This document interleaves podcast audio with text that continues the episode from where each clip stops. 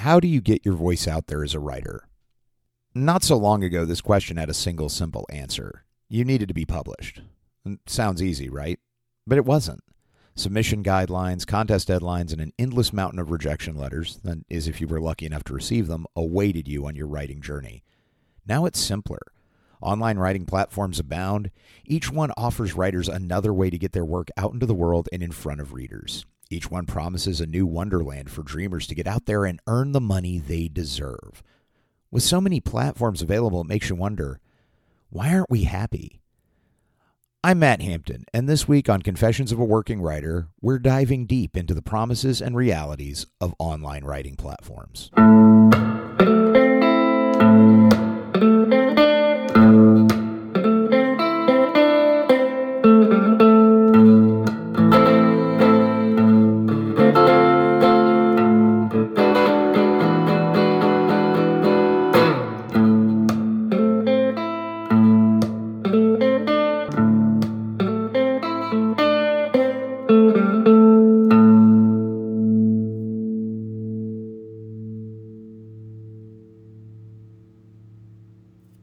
A couple of years ago, a friend of mine turned me on to a writing competition hosted by the platform Medium. The contest consisted of writing on any of four themes, or you could write about all of them if you chose. At the time, I wasn't writing much. My work life had hit me with a ton of stress, and I was still trying to shrug off the idea that I needed to keep writing in the same style on the same topics as a popular blog I'd written and consequently shuttered. So the Medium contest seemed like a good idea was a way to shake it up a bit and get back to writing. And it worked. I mean, I didn't win anything, but I got back to writing in my voice about things I wanted to write about. And people seemed to respond to it. I posted more and more, and then a short while later, one piece I wrote about my comedic displeasure for writers who don't read gained momentum and qualified me for the Medium Partner Program. I had arrived, writing again, and now I would even make some money. I mean, not a lot, but maybe enough for some groceries. For a couple years, that was enough for me. I got out of my shitty job, and joined a friend in building their branding agency, worked on my novel a bit, and wrote on Medium. People seemed to like and connect with things I wrote about writing, creativity, and the odd little comedic insights I have on life. Plus, I was making enough money for groceries and building an audience at the same time. But over time, it's honestly stopped feeling as good. New leadership at Medium has led to changes, as new leadership always does. Gone are the profile pics and the convenient bar at the top of the screen so I could see when writers I liked had written something new. Now I'm supposed to subscribe to emails for all of them in order to drive more distribution and somehow not explode my inbox in the unlikely event those emails work at all. All the algorithm seems to select for me is rage bait, political bullshit, or an endless wave of personal development grind porn meditations on another 600 ways to make your second million dollars. Fewer people see my stuff, and money now covers a sandwich instead of all the groceries. Medium is no longer as much fun as it should be. But what had changed? Where had I read this one wrong? Was I not doing enough? Were the productivity gurus right?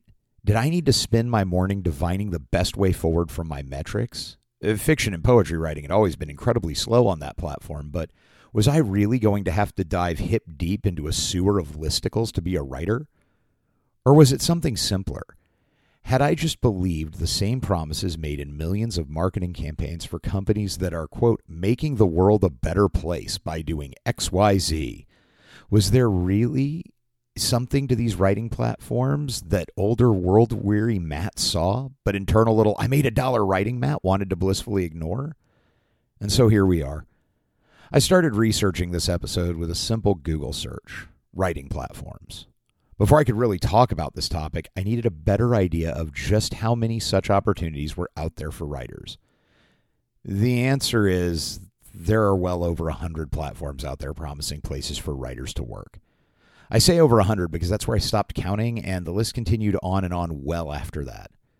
Some platforms are little more than enhanced job boards for freelancers of all types, from copywriting to journalism to graphic design to jingle writing of all things.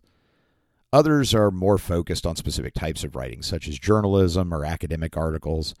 Substack offers writers a platform for subscription newsletters. Medium offers a place where writers can be discovered. But as different as all these seem, they all make the exact same promises to writers. Before we dive too deep, it's important to understand that online writing platforms are products of the tech industry. There's a language around tech, just like there's a language around food and bev, a special way of speaking, a shared mythology, a set of symbols used to communicate mission, vision, and value. Ask a chef or a server to describe a special, and you'll hear things like crispy skinned salmon, miso honey sauce, and charred broccolini. These are words and language designed to elicit a response from a hungry diner. Ask a tech entrepreneur about their company, and you'll hear how they are disrupting, innovating, and making the world a better place. Language designed to make people feel good and appeal to investors. That language is so commonly used in the tech world that countless parodies of it exist. My personal favorite is the pitch competition episode of the HBO series Silicon Valley, where every speaker says they are making the world a better place via some mundane or ridiculously small technical step. Seriously, you should check that show out. Why do you need to understand this? Well, because it makes understanding where the somewhat empty promises of writing paradises come from. Aspirational language forms the basis of all promises made by these platforms, setting our expectation to impossible levels. Just listen to their mission statements. Medium, for example, is to deepen readers' understanding of the world and to empower writers to share their best work and biggest ideas. Or how about this one? help writers get published, reach readers, and get paid. That's simile.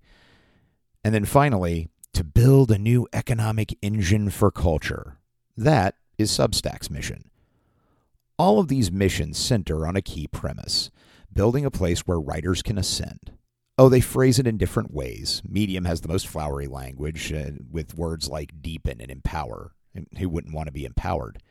Simile's mission is a bit more direct. Substacks is oddly clinical, to be honest. And these promises go well beyond the mission statements. They are further fleshed out in a tempest of marketing materials, CEO interviews, and blogs for users. Promises of an ever evolving Shangri La become the norm. And now, right, and most writers aren't cynical business analysts. We're really not. We're artists and humans. So we tend to believe these promises and buy into these visions. They all present the promise of a world where writers are published and paid. It sounds amazing. I've been doing this writing thing for decades, and money is honestly hard to come by. Writing a couple of pieces and getting paid for it sounds pretty good, especially when you don't need to go through some laborious submission process. What we need to remember is that these promises serve a purpose. Platforms like Medium, Simile, and Substack, Substack require a critical mass of users, and they need them to keep using the platform. That traffic is what drives subscriptions, ad revenue, and even serves as a gauge for growth. Users are how you secure investment capital and keep moving forward. I'm not saying the founders of the platforms don't want to build an idyllic writing world. I'm also not saying they do. Hell, I don't know what any given individual is thinking on any given day. But the truth is that promises and business realities often clash a glorious utopia where writers can do anything and everything they want while earning a living wage and laboring at their leisure. It's a nice dream, but it's not profitable for any company, so it's not happening.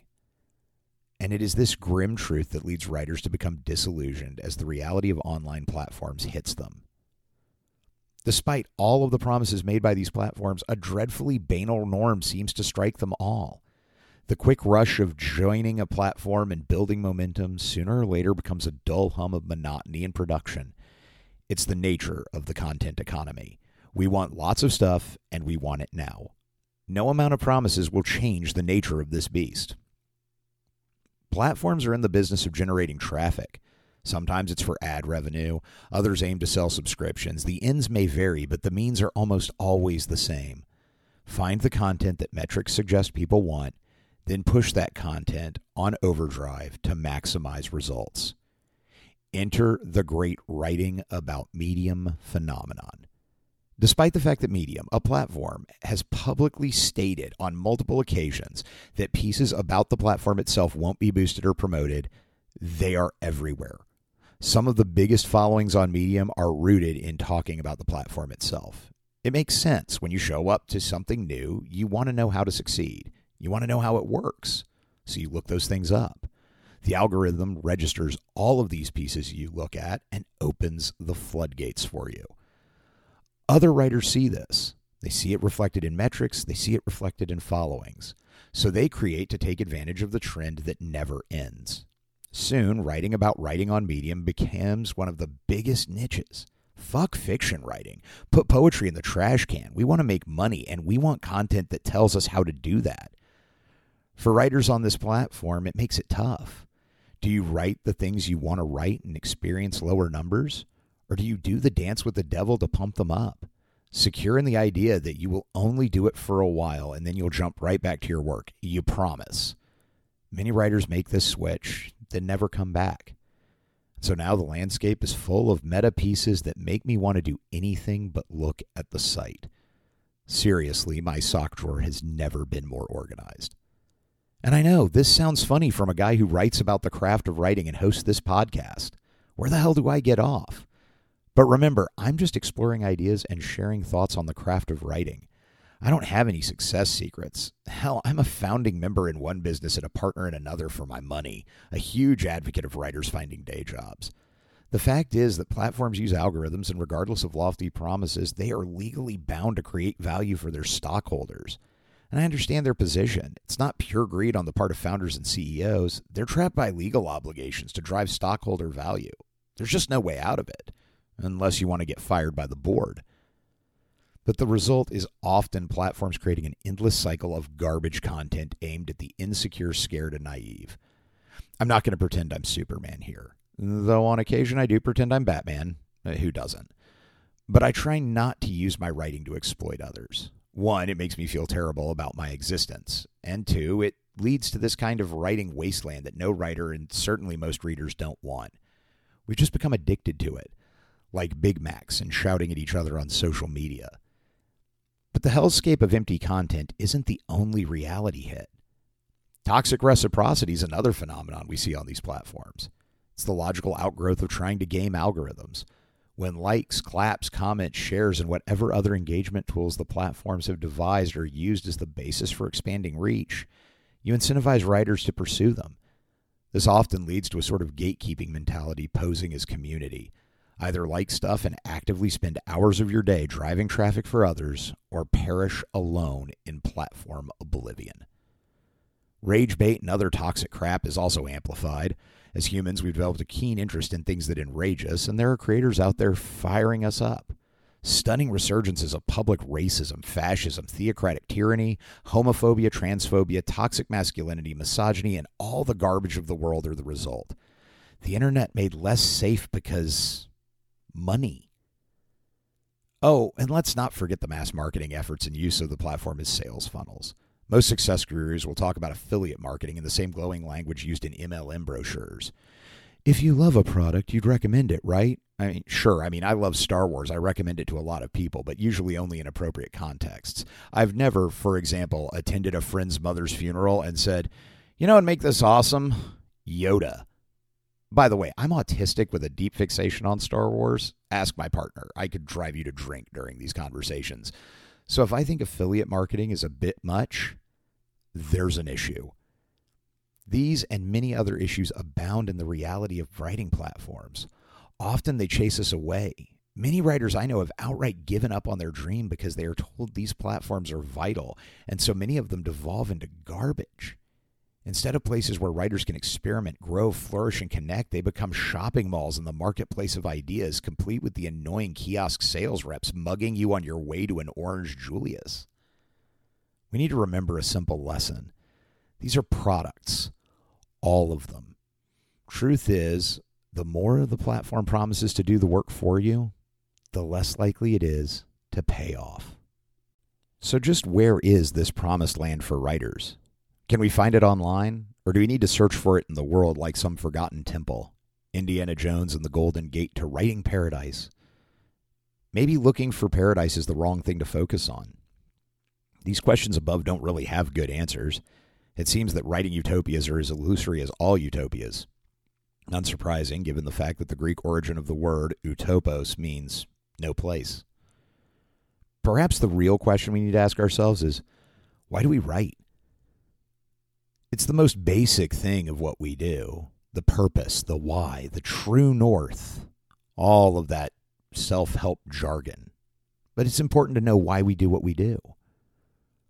It develops a pattern to our behavior. It can help us understand why we're drawn to these platforms. Are we doing this for fame? Hoping that someday our books will be in every household library and our name will be spoken in reverent tones among bookstore and library shelves? Maybe we'll even be the great writer of our age, a public intellectual so beloved that anything we say or write is sure to draw people by the millions just to catch our scraps. Like, if you're doing this for fame, you need to look at the world again. Writing hasn't been a great path to fame in my lifetime. You're better off pursuing pop stardom or becoming an actor. Professional athletes are quite famous, as are politicians. But writers are mostly known to other writers. A few have reached grand heights of fame, but most of us live larger lives in our own minds than in the world around us. Are you doing this for money? Honestly, I'd hoped this idea about getting rich with writing would have died already. But it hasn't. Fueled by content creators and coaches who amass wealth by promising the world to insecure writers, there is a strong and endless wave of blogs, podcasts, and videos sharing the secrets to wealth, which often involve paying the teacher some money and then doing things you probably could have figured out yourself. Writing is a poor way to become wealthy. Writing platforms are probably one of the worst ways to pursue this bad idea. They encourage conformity and chasing trends in order to keep up with the pack. Online writers are generally a pretty risk averse crowd. That's why selling courses and services to guarantee success works so well with this demographic. But it's also why we see the same things repeated because stepping out and doing your own thing is a big risk for no money and the hit to self esteem that you're going to take. Even if we write for ourselves alone, or tell ourselves we do anyway, the temptation of writing paradise is incredibly powerful. Pursuing a dream, even for the most idealistic of reasons, is a tough road. If there is even the vague suggestion of a coming dawn, we get excited. There's nothing more human than to pin your hopes on promises floated by people who seem like they know what they're doing. And there's nothing more human than the ang- than to experience anger and lash out at the at those people who broke the same promises. But let me ask you something. Is it really the fault of the platforms for using inspiring language in mission statements and marketing materials? Or is it our fault as writers for expecting someone to do our work for us? So many of us linger on these platforms, giving them our work for pennies and participating in the endless cycle of joy and sadness on Medium, Simile, and ReadMyShit.com. When we do well, we sing the praises of our community and humbly brag our way along. When we do poorly, we go after the algorithm and bemoan devious goings on, revealing our lack of knowledge of corporate governance and computing at the exact same time. Our opinion of these platforms is fickle because we feel that promises made were broken we're not rich enough, famous enough, and our audiences are not big enough. And for all our glorious songs of most damning venom, what do we get? Nothing. Platforms remain the same. Maybe we're looking for too many shortcuts. We're all just a bit too eager to find the magic formula for success. It's why we spend so much time with our noses buried in every productivity tome and writing Bible out there it's why we forego our own original thoughts and instead try to write to please the mysterious entity known only as the market. And it's why we keep coming back to writing platforms again and again, repeating the same steps but expecting different results. Platforms promise us a better writing life that they simply can't deliver, and we buy it every time. What does that say about us and why we're really writing? Look, I've never pretended I have the secret answers to this writing life. No way in my long history of writing and recording can you find me offering you the secret to success. I don't have it. I don't know it. I'm not sure anyone does. Not a famous writer, a guru, or even a platform. But I do know this. This writing life is a lot better if you live it your way. Stories and poems are a lot better when we create the ones we want instead of leaning into market research and metrics. Time on this planet and time in the military has shown me that you get exactly one shot at this life, and it's often far too brief. So, why are we wasting it trying to please some algorithm? Why are we chasing titles instead of doing work we love? Why are metrics on a little screen so much more important than our dreams? I don't have the answers to any of these questions either. Honestly, you need to do that for yourselves.